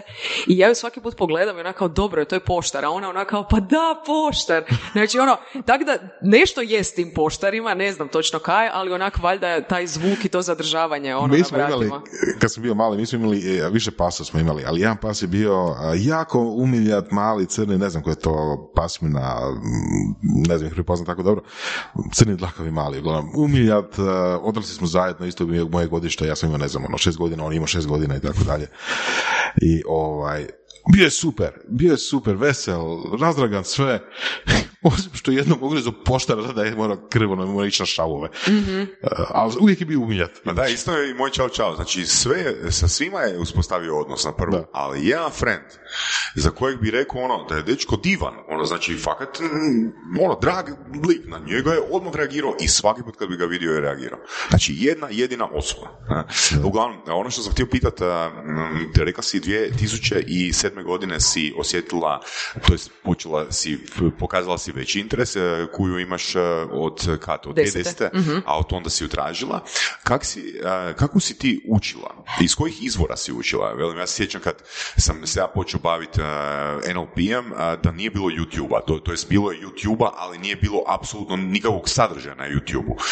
Bilo je onih knjiga iz 70-ih, 80-ih godina, nije Same. bilo ništa novije od toga. Da, reci. Mhm. Ist, i, baš ono, kad, kad pričaš imam onak total flashback, ono da. Bile su knjige, eh, ono, fakat prastare, mislim kad si ih već čitao, shvaću si da čitaš metodologiju koju nikad nećeš raditi, znaš, ono tipa, ne znam, ako vam se rodi ovakav pas, utopi ga u octu, u nekoj kanti, znaš, ono, sad ti to tak čitaš, ono, kuž, da, kuž da to moraš pročitati što da sad radiš, jer kao fakat bih htio nešto učiti, ali to je najbolje kaj trenutno možeš naći, onda odeš u knjižnicu pa kažeš, te ti pročitao sam ovo, imate još kaj, onda ti ona da, nemam pojma, ne znam, ono, čačkanje ušiju kod pasa, pa i to pročitaš kao misliš si možda će ti koristiti u nekom trenutku, uglavnom čitaš sve do čeg stigneš, na, da, internet uopće, znaš, ono, ni ne pamtim sad kao neki izvor da sam uopće mogla doći do, nje- do njega. Sjećam se specifično da je na YouTube spašavala cijelu stvar jedna Amerikanka, e, koja je snimala nekakve onak full, full, full kratke formate od minutu do tri, kao kako nešto naučiti psa. Bilo onak dosta spora u govoru, ali bila onak dostupna. Sve je bilo besplatno i mogu si blejati u to ono do nemila i nedraga. Ona je bila. E, a onaj ključ kao u Hrvatskoj koji je bio je da si znači morao imati tog svog psa. To je bio taj moj mješanac kojeg sam uzela s ceste. I s njim si morao em, proći školu i položiti određene nekakve ispite kod nas, da sad ne ulazim, koje Kinološki savez propisuje i nakon toga si se mogao prijaviti, e, to se zvalo nekakav voditelj za tu nekakvu granu kinologije, nebitno, i onda si se mogao prijaviti za tog voditelja. I sad stvar je jedino bila u tome kaj si ti i tu učio nešto što ti nikad nećeš raditi s ljudima. Jer si ti učio Poput? poput, e, ono napadi obrana, ak si nikad, i kad vidio, znaš, ono kad psi idu na rukav, kao kod da odgajaš policijske pse, pa ne znam, po tragu kad pas traži nekoga. Znači, to je bilo sve nešto što mene nije u, kor- u konačnici zanimalo, mene su zanimali građani. Znači, ono, ide teta po cesti i hoće ga naučiti da lijepo hoda. Znači, nije mi ovaj sport kao sport bio neki domet. Ali sam onda morala, mislim, onda sam izašla na taj ispit. Tamo je isto bila takva literatura, i takav je bio i kadar, bilo da se znak, to su baš bilo sve specifične stvari, ali kao prođeš kroz njih. Uglavnom tu je kao taj moj početak službeno, službeno u smislu kao nekakvog zadovoljavanja hrvatske forme, mogao početi. Ja sam znači u tom trenutku postala taj famozni voditelj. To je bilo ko, koje godine? To ti je bila 2009. 2010. Aha, ok, E. ok. I samo što je stvar bila u tome, kako bih ti rekla, to je formalno bilo zadovoljeno, ali to nije bilo ni blizu nešto što je zadovoljavalo mene. Jer sam ja bila svjesna da ja sad sam kao ono ko da nosim neki papirić, ali ne znam niš, kužeš, ono ko da mi je neko dao diplomicu, jer sam full htjela ono totalno izaći Znači iz sad toga. imaš papire, ali trebate još istrenirati. Točno, e, otprilike, od, e, ali otprilike točno tak, da, ono, bilo mi je jasno ono kaj radim i to, ali sam bila svjesna onak, is, di sam ja od iskustva. Dobro. Kužiš, di, daj ti meni sad te pse neke, pa da probaš, bit će i metoda pokušaj i pogreške, bit će i ono full uspjeha koji nećeš biti siguran uopće zašto, pa ćeš tek opet, ono, ono. Uglavnom ja sam počela voditi tečajeve, ovoga... I učiti na pogreškama. I učit na, Isto koji ja. Da, i učit na pokušajima i pogreškama. I tu sam onda počela upisivati online e, tečajeve koliko sam mogla i šta se uopće nudilo. To su većinom bili... em, 2010. da, da, 2010, 2011, Bilo je toga 2012, tu su već krenule te neke, to sve bilo Amerik, američke te academy, jel, te fore, ali to su ti bile, čisto da ti bude jasno kao koji je to bio dome, to je bilo znači da si ti to kupio I onda si to otvorio i onda si klikao PPT. Ok, to je bio kao online course. Aha. Ok, mislim čisto da bude jasno. Znači nije to bila nekakva, nisam ja tam niš s nikim pričala kao da meni sad neko neki edukator se Znači, pojavi. the play on demand, ne? Da, da, i ja bi tak isklikala taj PPT, položila taj neki ispit, došla bi mi Da. neka diplomica i eventualno tu i tamo neki online kurs je tražio actually od tebe da tipa snimiš tih šest vježbi, digneš na YouTube i pošalješ tog svog peseka. Mislim, pa ti to sve mogu snimiti u stanu, znači taj pas je mogu biti totalno glupast, jel? Ali ti si kao to položio. E, tek tamo negdje iza 15. 16. uopće dolaze neke edukacije koje su mene fakat drajvale, da su mi bile onako wow. Ali do tud meni kroz ruke već prolazi ono Dobro, ali ti si taj, Ekstremna to količina nisi- pasa. Nije ti to bio jedini posao, radila si kao profesorica fizike, jel tako? U tom trenu sam još jednom studirala i onda počinjem raditi kao profesorica fizike, da. Znači nisi se mogla financirati samo od uh, treninga pasa. Ne, ne, ne, ne, ne, većinom sam i dugi niz godina i volontirala samo i ono, stajala na terenu i imala zapravo onak ekstremno puno dobre volje stajati po kiši i po blatu i po snijegu, jer znači ne postoji mjesec u kojem ti kao ne treniraš psa. Znači treniraš ga od do cijelu godinu, ono. Kad pričaš o metodama, šta je te priča sa Cezarom Milanom? Znači, e, Cezar je prvo i osnovno po meni definitivno napravio ono fakat super e, brand i show, jel? E, ono I š- marketing. I marketing, da. E, I definitivno, znači mislim da onak ne postoji osoba koja ima psa, a da ne zna ko je Cezar Milan. E, I diskutabilne su mi njegove metode, definitivno, ajde reći ću riječ diskutabilne. Dobro, ali moramo specificirati koja je točno. Primjeri, primjeri. Da, da, da, naravno. Znači, ono što je kod njega ajmo reći nekako možda najviše iskače, a da mene bode u oči, je ta potreba dominiranja. Znači, domin, izdominirati životinju. Izdominirati u smislu... primjer Da, da, izdominirati u smislu recimo da, da, ajde, uzet ću taj primjer jer će vrlo vjerojatno i ljudi koji nemaju psa možda znati za to, gdje je ta situacija gdje on je zadobio jedan od jačih ugriza u show, e, kada pas e, ima problem znači sa čuvanjem resursa, ne želi dijeliti svoju zdjelicu, jel? znači čuva pas hranu, mislim da je neki labradorčić u pitanju kuja, i onda se on spušta na sve četiri i pokušava dominirati nad njom da je to njegova zdjelica, jel? Dobro, E. ali na koji način pokušava dominirati? G- Glumi psa. Da, u smislu ne želim reći da glumi psa, ali nije da laje na nju ili tak nešto, znači nego se spušta dolje, gleda u nju, uh, dugo, znači to dugačko gledanje, ono staring, jel, je nešto što psi doživljavaju konfliktno. Aha, Znači, ono, okej. ne ome dugo gledat, uh, smrzavanje tijela, znači skočenje. to, za, za, zašto je tvoj stav da je to loše? Znači, moj stav je da postoji tolika paleta ostalih izbora. Ok, dobro, postoje drugi, drugi. Postoje druge stvari i da ovo definitivno nije nešto što će pas doživjeti ni na koji način pozitivno. ti misliš da će to pas doživjeti kao uh, Loš. agresivan obrazac? Točno. Znači, iza takve nekakve metode ja ne mislim da e, njegova vlasnica od tog psa, koja je recimo neka ajmo uzeti za primjer neka ženica od 35 godina, može to prvo i osnovno ponoviti i druga stvar da taj pas danas sutra neće uzeti neku drugu jedinku i reći e, onaj lik je meni ono napravio, ali ja ću svejedno kresnut nekog drugog. Znači, samo zato što mi je to taj lik napravio. Znači, hoću reći da Nije naučio nešto. Točno. Dugoročno, du- dugoročno dosta tih njegovih pristupa ne smatram da donose, oni su napravili na show fantastičan rezultat.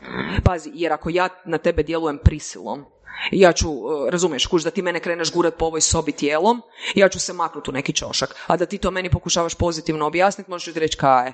Razumiješ, treba će ti možda dulje da to odradiš. I onda ovo će izgledati wow, impresivno. I on izgleda impresivno. Kad smo, kad smo kod toga, ima narodna mudrost koju sam čuo puno, puno puta, a to je da trebaš biti vođa čopora tom psu. E, to je to, to je to ima- što Cezar radi, da. A, ali to zapravo kažeš To je da... pobijeno. To je ono fakat uh, ima i knjiga o tome i svašta, znači da ono uopće taj uh, koncept uh, čopora i uh, alfe i ko tu prvi jede, izlazi kroz vrata i takve stvari da uopće konceptualno ono, Ozbiljno, to je pobijeno.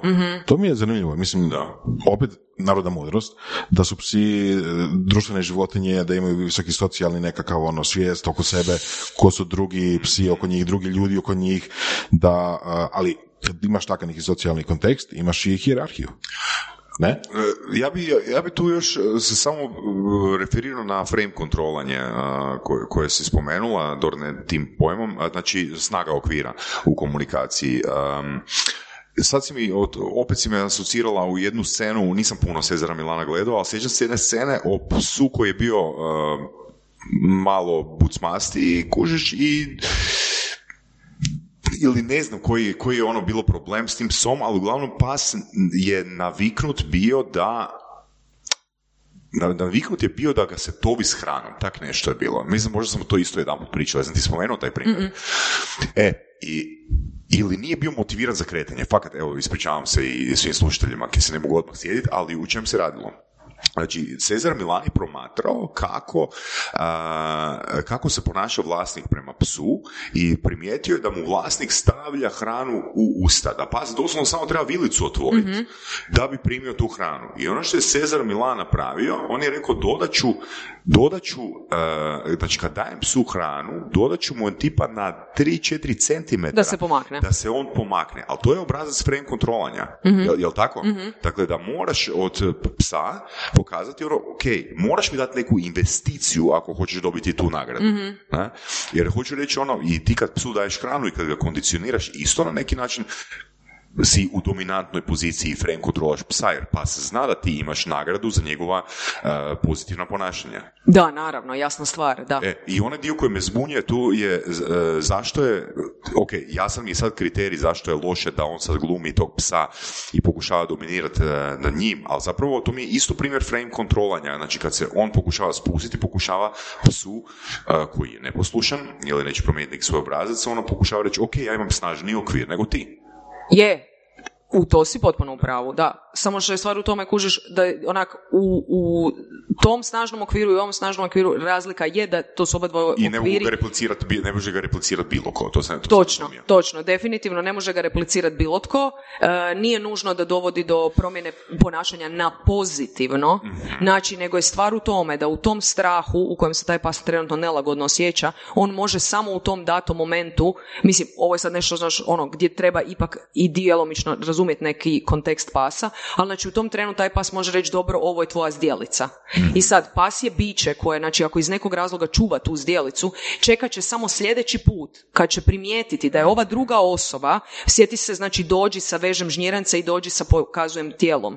Gdje je pas rekao, zoveš me i ovdje me ne zoveš. Znači, e, razumiješ, pročitat ću govorom tijela stignem Dobro, i cap. Razumiješ? Znači, Cezar je to odradio, pazi, i on je imao pogrešku u toj sceni. Mislim, uzela sam baš tu scenu. Znači, njemu se dogodilo da nije vidio govor tijela. Razumiješ? I dobio je po ruci. Sad zamisli ta ženica koja niš ne zna, izvala ga je. Znači, mislim da je stvar u tome da dio tih njegovih metoda prvo i osnovno počiva definitivno naravno na tome da ti alfa rolam se iznad tebe ili ti uh, ono, ubacujem ti domenu iz straha, znači ono, uh, imat ćeš respekt prema meni jer sam ja veći i jači i ja ću te sad a neke kung fu panda na tebi, jel?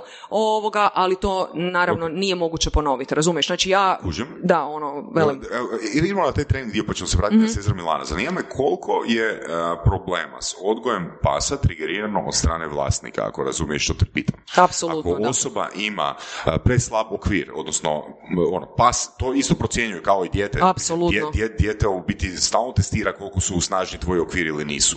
Da, da. Da. Mislim, jasno, jasno ti je pitanje. Da, da, da, jasno mi je pitanje. Uh, Jer, mislim, ti uh zapravo trebaš kao trener uh, dominantno raditi na preodgoju vlasnika, čovjeka, a ne... Samo čovjeka, da. Mene pa zapravo originalno, ja psa samo skeniram da vidim kaj si je sve mm. zabrijao. Mm. To je jedino što ja radim. Znači, ja kad vidim psa, znači ja sam procijenim, aha, zaključio je to, to, to i to. Znači, ja na temelju psa mogu već složiti čovjeku okay. raspored kako ajmo, živi. Ajmo, ono. prvo, pokušat ću s generalizacijom, mm to ne postoji. Ajmo reći da imaš popusljivu osobu. Znači, osobu mm koja, ne znam, od, od malih nogu nekog popustljivog e, karaktera. Koliko možeš nju isprogramirati, ono, istrenirati, dovesti do toga da ima kontrolu nad svojim psom? Možeš, definitivno, pa rekla bi možda i 80%, ako mm čisto hoćeš u nekom postotku, rekla bi do 80% da ju možeš, ako ju držiš u, opet u njegovom komforu. Znači, pazi, jer to što je on popustljiv, ti mu opet možeš pokazati da postoje popustljive metode da on zapravo istrenira tog psa. Samo je stvar u tome koliko ćeš se brzo s osobom uh, konektat. Ono, mislim da je definitivno, uh, mislim, ovo je već više ovaj dio koji se odnosi kad individualno radiš jedan na jedan s nekim, jer grupa ipak zadaje neki svoj format, znači imaš zadane teme po satima, moraš se držati ipak nekakvih ono šta ti je po tempu rada, ali kod ovog individualnog dijela, ono, ako je tvoja sposobnost kao trenera da jako brzo procijeniš čovjeka i recimo moj stil rada je ostaviti tebe maksimalno u tvojoj zoni ugode. Znači, ako si ti osoba koja se navečer ne želi šetati dugo, ali uzeo si aktivnog psa, ja ću za tebe naći genijalan način da se ta aktivnost dešava doma, samo za vas dvoje, dok tebi se tvoja utakmica vrti na televizoru, tvoja žena peče palačinke i vi ste totalno sretni. Ono, kužiš, tak da se ti ne osjećaš da si se, jer ako ja tebi zadam nešto gdje se ti moraš puno puta izbaciti iz komfort zone i dat, ti nećeš trenirati. Što mene čini neuspješnim, nećeš reći da si radio sa mnom. Da, da, da. Kužiš, znaš, i sve ono, krug toga da zadovoljim tebe, a u konačnici usrećem psa. Ok, super, super. Um, bilo bi super kad bi kontrolirala proces je od kupovine, odnosno odabira Divno bi bilo, da. To mi se do sad jako rijetko dogodilo, ali bilo je prilika gdje sam fakat mogla to i to je bilo fakat zapravo super. Da, ono. Zapravo da, to bi se možda bila dobra tema. Um, da li postoji neki način, evo, da ukratko kažeš ljudima kakav pas njima treba pa, ili odgovara. Dodatak na tvoje pitanje, sjećam se negdje pred 10-15 godina je bila neka internet stranica a, pred izbore, znači ti riješiš anketu i on ti izbace neku distribuciju za koju stranku bi trebalo glasati, koja je na prvom, drugom, trećem. E da, tako nešto, da, tak nešto da. postoji. Jel postoji? Wow, Jel, da. da, Mislim, postoji vjerojatno na ono, na face onak milion onih stvari kao da. koja ti pasuje ali, ali, meća. Ali, da li možeš reći toga pouzdana, ono, znaš? Ne, ni najmanje, mislim, uopće ne mislim. Ali misliš kao kako... Recimo, a, da li možeš nešto, evo, evo, opet generalizirati, recimo ako kažeš recimo uh, čovjek radi ne znam do, do, od jutra do mraka dolazi kući ne znam 6-7 sati uh, umoran je ide dva put tjedno na nogomet ili, ili nula puta da. I to sve radi bez psa. I kako je pas za njega? Nikakav trenutno. Po tvojim, okay. po tvojim opisu ja mu rekla, a ne, ono, kupi kornjaču. I to je isto da. dobra vijest. Dobra, da, dobra ali ako je to recimo osoba koja je u stanju, sad je onak, evo recimo uzet ću baš tog tog čovjeka, ok? I sad taj tvoj čovjek fakat ima neko svoje vrijeme i ne želi puno provoditi vremena vani, ali recimo ima nekog frenda koji isto ima psa. I znači taj pas će u nekom trenutku kad su oni opće vani imati društvo, a recimo lik je onak totalno neki frik koji baš ono vikendom je na Sljemenu na biciklu. Znači on realno može fakat uzeti aktivnog psa.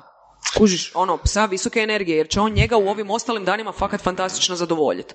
Ali ako on vikendom ono sjedi kod truba i pije pivu i recimo ono roštilja sa dečkima, onda ono, aj uzmi nekog, ono, ne znam, buldogića koji pored tebe na je sretan, ali opet, ili mačku, i, ili i za to isto imaš, mislim, rješenje da, da imaš psa. Evo, još jedna polaznica NLP-a je uh, Valentina Koraj i ona ima hotel za pse i, uh, znači, hotel za pse, prvo bitna ona namjena tog hotela je kad ti ideš na godišnji, mm-hmm. da staviš svog psa u tom hotelu na određeni broj dana. Ali, baš sam pričao s njom prošli uh, tjedan i kaže da ima dosta klijenata koji dolaze na toj vrtić za pse. Daycare, da, da, da. Mm-hmm. Ono, tu, da. Evo, za taj koncept isto nisam znao. Znači, ujutro prije posla ga Točno. ostaviš i nakon posla ga da. kupiš. I dobiješ da. izigranog, umornog, veselog psa koji je prošećen, bio fakat u kvalitetnoj šetnji, ono. Da, da, da, to, to, toga, ali toga danas ima na skoro, pa ja bih rekla onak na većini dijelova grada. Da. Ono, možeš pokriti, ne znam, ono, biti, istog, ne zapad, ovo, da. Ne žele neizbrinuti mm-hmm. životinju. To zvuči dosta hollywoodski. Mislim, to očito raste sa standardom. Raste. I s potrebama. E, kužiš, stvari u tome da ono, ako prepoznaš potrebu i spreman si se, ono, ubaciti u nju, jel? Mislim, to je, ko što sam ja davno rekla ljudima, e, da ono, ako želiš biti trener i ako ti se ne da boriti u Zagrebu, onak Dubrovnik nema nikoga, Zadar nema nikoga, Šibenik nema nikoga, Istra nema skoro ljudi, onak halo, znači sve što trebaš napraviti je sam se preseliti. Onak ljudi će biti ekstremno sretni. Misliš? Sigurna sam. A zašto ne? Fakat sam sigurna. Evo, evo, evo, ideja. Ja bi recimo da se bavim tim poslom napravio turneju. Kruzanje, da. Da. To sam uvijek o tome razmišljala, iskreno, ali stvar u tome što ne vidim... Kako bi to izgledalo? Da ti pa recimo uzmeš dva mjeseca i ono stacioniravaš se u određenim gradovima i tamo držiš nekakav tečaj, trening, radionicu. Aha, trening, Kao okay. taj ja sam mislio više za daycare. Da, ideja ti je super, ali ja nemam, ja nemam mjesec za to. Ja nemam u Zagrebu mjesec ako odluči, znači jer ja onda automatski odlučujem ne pokrit Zagreb. Da, jasno, jasno. Kužiš, znači ja nemam mjesec za to, znači ja mogu otići e, o, za Božić. Onak, kužiš zašto idem u Jasno, Zadar jasno, ljudima dok da. je Božić, znači fakat nemam. Da, da li to znači da su onda svi treneri um, ili većina trenera pasa da su dobro popunjeni jer je jednostavno takav interes i takva je potreba na tržištu? To fakat ne znam. Hmm? Fakat ne znam. Mislim, koji je razlog zbog čega ne bi otišli? Ili- možda su ljudi u, ne znam, Istri nenaviknuti da su psi odgojeni? Pa ne, nisu. Znaš, ono, vidiš točno da ljudi traže, ono, pogod, mislim, ovaj donji dio Hrvatske fakat, fakat traži, ali ono, nema, mislim, zašto neko Što ne znači ide? traže? zovu. Jel to, jel to znači jedan put mjesečno, jedan put na kvartalno dolazi neki upit iz Istre ili, ili dolazi onak deset upita tjedno? Pa rekla bi da dolazi recimo možda 3 do 5 tjedno. Što mi se čini fakat dosta. Solidno. Da. Imam jedno pitanje, možda za kraj, a, isto neka stvar koju sam čuo, jel, narodna mudrost i tako dalje. Ali znam iz svog iskustva isto, da kad sam bio mali, kad smo imali pse, a, ti, živjeli smo u kući, a, pitanje prehrane. Ti psi su jeli u principu naše ono, ostatke, Ostatke, jel, da. kosti, uh, razne hrane. Mislim, ja sam kao mali jel, učio da su psi mesožderi, pa sam bio jako zgrožen kad je mama dala, ne znam, kruh psu, ali ipak je bio jeo i sve je prošlo dobro, jeli? Um, da li imaš kako je komentar oko toga? Je li se tako znam puno ljudi koji uh, apsolutno ne žele dati psu ništa što nije došlo iz vrećice, što nije ono iz reklame, iz DM-a i tako da, mislim gdje god već nemam pojma gdje. Ali hoću reći, gotovu specifičnu umjetnu hranu. A znam opet druge ljude koji ne žele uopće dati ništa osim ostataka domaće hrane, uh, ono što padne sa stola i tako dalje. I i jedni i drugi izgleda imaju pse koji su zdravi, koji funkcioniraju. Što bi bilo oko toga? Da li imaš ikakvi, ikakav savjet? A, moj, I moj dodatak, a, znači moja baka je miksala, miksala kore od jajeta. Opa. To ti je jako popularno, kalci. To je i danas fakat jako popularno, pa kad je bilo baš Evo, new sam age pitati čovječe. da, da li je, da li je ovoga srušen taj mit a, oko a, miksanja. A, Nije, nije, nije. svaki jedan dnevno obrok, znači morali Da. su jest puno jajca po danu da mogu za psa imati te kore. Ja sam fakat mislila da ćeš reći nešto onak u stilu moje bake koja bi znala onak spustiti protvanj čokoladnog kolača koji je pas onak totalno Da, da, nonšalantno da, jeo da, da, ili tipa A ostatke. čokolada je kao otrovna. Otrovna, jel? Da, da, da. Ovoga, Znaš kaj, opće ovoga, nisam zihar kaj bi ti odgovorila na to, kad me ljudi to pitaju, uh, mislim da se zapravo, znaš ono, kad gledam pse prije, nisi ih ni oblačio. Tako je. Danas ih hrpa ljudi oblači. Uh, rekla bi onako odokativnom nekom metodom da je modernizacija napravila i psima sirotima određene posljedice, jel? I fakat onak postoje psi koji stoje ono u Zagrebu i onako miru od zime trenutno, ono, a sjeverac je, ono, jel? I da ih fakat treba obući. Ok, možda to nisu psi ujedno koji bi živjeli na dvorištu ili bi ta ista baba koja ih imala na dvorištu totalno bezbrižno ga dža zakopala iza kad bi on crkao, kužiš, jer nismo se prije oko toga toliko uzrojavali. Nismo, nismo. Uh, to je prva stvar. Druga stvar, kad ti živiš u stanu i recimo odeš na osmosatno radno vrijeme, fakat nisi sretan ako dođeš doma, a ujutro si mu dao recimo juhe, sarme i kolača, tipa, ne dođeš doma i onak imaš totalni darmar ono svih mogućih jel, stvari koje je pas obavio u stanu, a realno kad si ti njega ostavio u dvorištu, kaj tebe bolilo briga, jel on tri ili pet puta kakao, Ku, ku- kužiš kaj hoću reći. Znači i taj dio, jer nismo se brinuli o tome, ne, ne znam, meni baka nikad nije došla i rekla, mm, Mekano je danas, trebali bi veterinaru. Da. Mislim, to je danas onaka top tema kad dođeš doma, joj, nije mi nekak bilo lijepe boje. Jel? Tako da, mislim da je ono količina brige donijela ujedno i to da su psi malo onak, ono, jel, zakinuti, razmeženi, zovi to kako god hoćeš, da, ono, ali tipa recimo ja sad ono, kad pogledam svoja dva psa, onak ne bi im se usudila dati nekakvu koščobetinu, jer uopće nisam sigurna kako bi ju pojeli. Jer su se šta siroti navikli cijeli život jest bobice.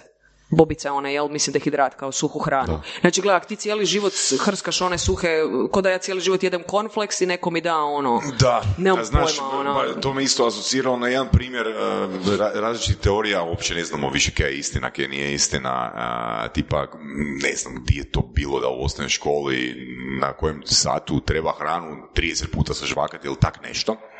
Ovo sam u nekoj drugoj knjigi naišao da bi zapravo trebalo jest e, velike komade hrane da ti se želudac muči. Jer ako zapravo Da, ne da, jedeš velike potpuno hrane, da, to, Da, da, totalno, o, suprotno, da. apsolutno suprotno, Znaš, da. Mhm. Tako da, pitaj Boga kje će biti za 10 ili 15 godina i koje ćemo. Ali ono što je činjenica, da, znači mi zapravo, ako is- isto kao i u onom primjeru, daj psu da napravi taj zadnji, da nije samo da otvara vilicu, nego da napravi taj ono zadnji pomak, trebamo ono tražiti investiciju ono veću i od želuca i ne znam od... Da. Znaš, tako da... I mislim, definitivno bi ti ovdje još dodala da godine su donijele, sigurna sam, i količinu začina. Znači, ono, dana, prije kad je baka davala nešto i danas kad ti jedeš tam neki taj džaj, haj, Italija, eh, i daš mu nešto sa onak tonom papra, i ni to, na- tako da onak, mislim da je tu jako puno toga, da li jesam za neki unos bilo kakve ljudske hrane, ala jukice ili nečega, da, it's ok, mrkvica, ovo, ono, neko povrće, ali da, znaš, ono, davat ostatke na onaj način kako su bake davale, ja recimo osobno ne dajem baš zbog Ali razlog je sljedeći, znači bake su imale e, meni za ponedjeljak, utorak, srijedu, četvrtak, petak. Da. O tom se radi. Da. Znači, mi danas imamo puno veći izbor i Točno. nemamo takvu predvidljivost u hrani kakva je bila prije Točno. 30-40 godina.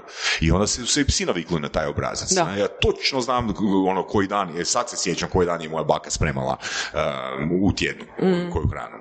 Tako da, velim, meni je ovo fakat jako edukativno iskustvo. Uh, smatram da si stvarno veliki ekspert uh, i, načita, i načitana si i znam koliko je bilo teško i meni 2006. učiti o tim stvarima za koje nisu postojali videi i da sam bio sp- spreman platiti za dodatne materijale, to su bili DVD-ovi koji su se kupovali gdje nije Da, bilo bravo. nikakvog povrtnog uh, feedbacka. Točno, da, sad sam se sjetila i DVD-ova, I da. PDF-ovi i da su to bili audio snimke koje sam slušao, koje su krčkale. ono, stari ti pizde materine, ono, koliko se sjećam toga, ali ono, mislim, zbog čega sam te pozvao je t- ta jednostavno strast. Kad ti imaš strast, onda te boli briga da li ti učiš od najboljeg eh, edukatora na kugli zemaljskoj i eh, da li, ne znam, moraš pročitati knjige sa, eh, koje nik, gdje ćeš naći informacije koje nikad nećeš koristiti u praksi, jednostavno ta tvoja strast te tjera i tražiš taman tu jednu rečenicu iz te glupe stare literature, ono koju ćeš moći aplicirati ili na koju ćeš se možda zamisliti. Možda nećeš imati praktičan ovoga okvir gdje možeš e, iskoristiti, ali će te, ti ta rečenica može otvoriti neku novu komoru, neku novu perspektivu gdje ćeš ti opet imati svoj, svoju seriju pokušaja pogreška i možda samostalno otvoriti neke novo. ne? Da. Tako da, evo, meni je jako edukativno ovo bilo, a ovo velim za kraj, e, kore od jaja, to je kore ljudske od jaja su me onako, ja bi se kladio prije emisije da je to mit koji Ne, srušen. ne, ove se melju. E, Suše nice. i melju. E, preporučio bi ti, moja preporuka, ali dobro, to ću ti reći nakon emisije. Ok. radi, ne? E, hvala ti puno na gostovanju, Ana. Hvala vama. Hvala.